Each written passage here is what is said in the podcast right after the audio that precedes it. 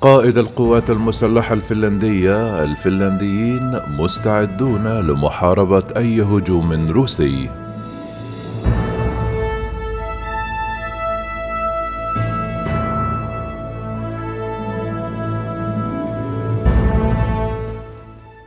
قال قائد القوات المسلحة الفنلندية أن فنلندا استعدت لعقود لهجوم روسي وسوف تقاوم بشدة في حالة حدوثه.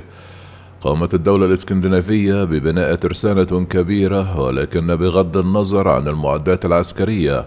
قال الجنرال تيمو كوفينين إن العامل الحاسم هو أن الفنلنديين سيكون لديهم الدافع للقتال. قال كيفينين في مقابلة إن أهم خط دفاع بين الأذنين كما تثبت الحرب في أوكرانيا في الوقت الحالي. خاضت فنلندا حربين في الأربعينيات من القرن الماضي ضد جارتها الشرقية والتي تشترك معها في حدود بطول 1300 كيلومترا.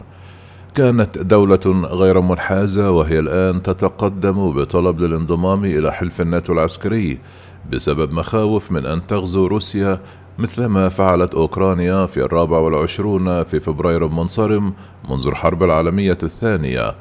حافظت هيلينسكي على مستوى عال من الاستعداد العسكري. قال قائد القوات المسلحة الفنلندية لقد طورنا دفاعنا العسكري بشكل منهجي على وجه التحديد لهذا النوع من الحرب التي تشن على الأراضي الأوكرانية مع استخدام مكثف للقوة النارية والقوات المدرعة وكذلك القوات الجوية.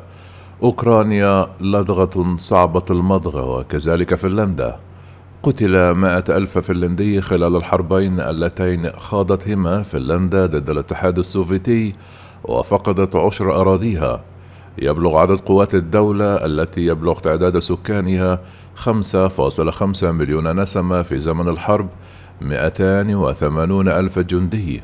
منهم 870 ألف تم تدريبهم كجنود احتياط ولم يلغى التجنيد العسكري للذكور كما فعلت العديد من الدول الغربية الأخرى بعد نهاية الحرب الباردة.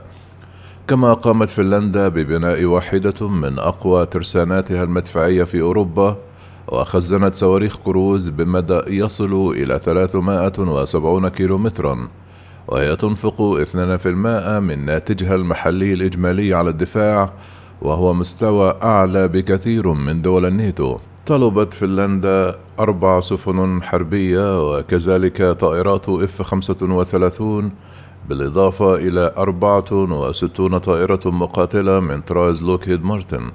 وتخطط لطلب ما يصل إلى ألفان طائرة بدون طيار ونشر معداتها المضادة للطائرات على ارتفاعات عالية وتقوم ببناء حواجز على حدودها مع روسيا.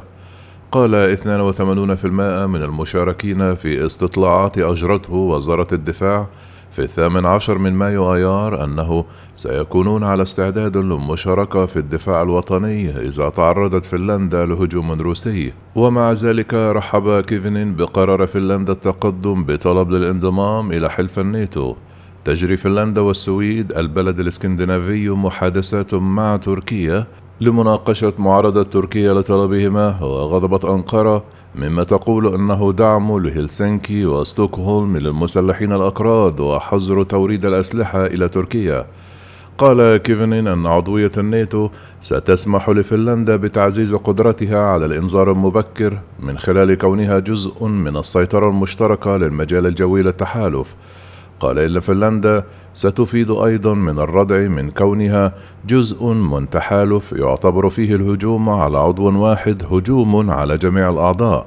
ومع ذلك فإن المسؤولية الرئيسية عن الدفاع عن فنلندا ستظل تتحملها فنلندا.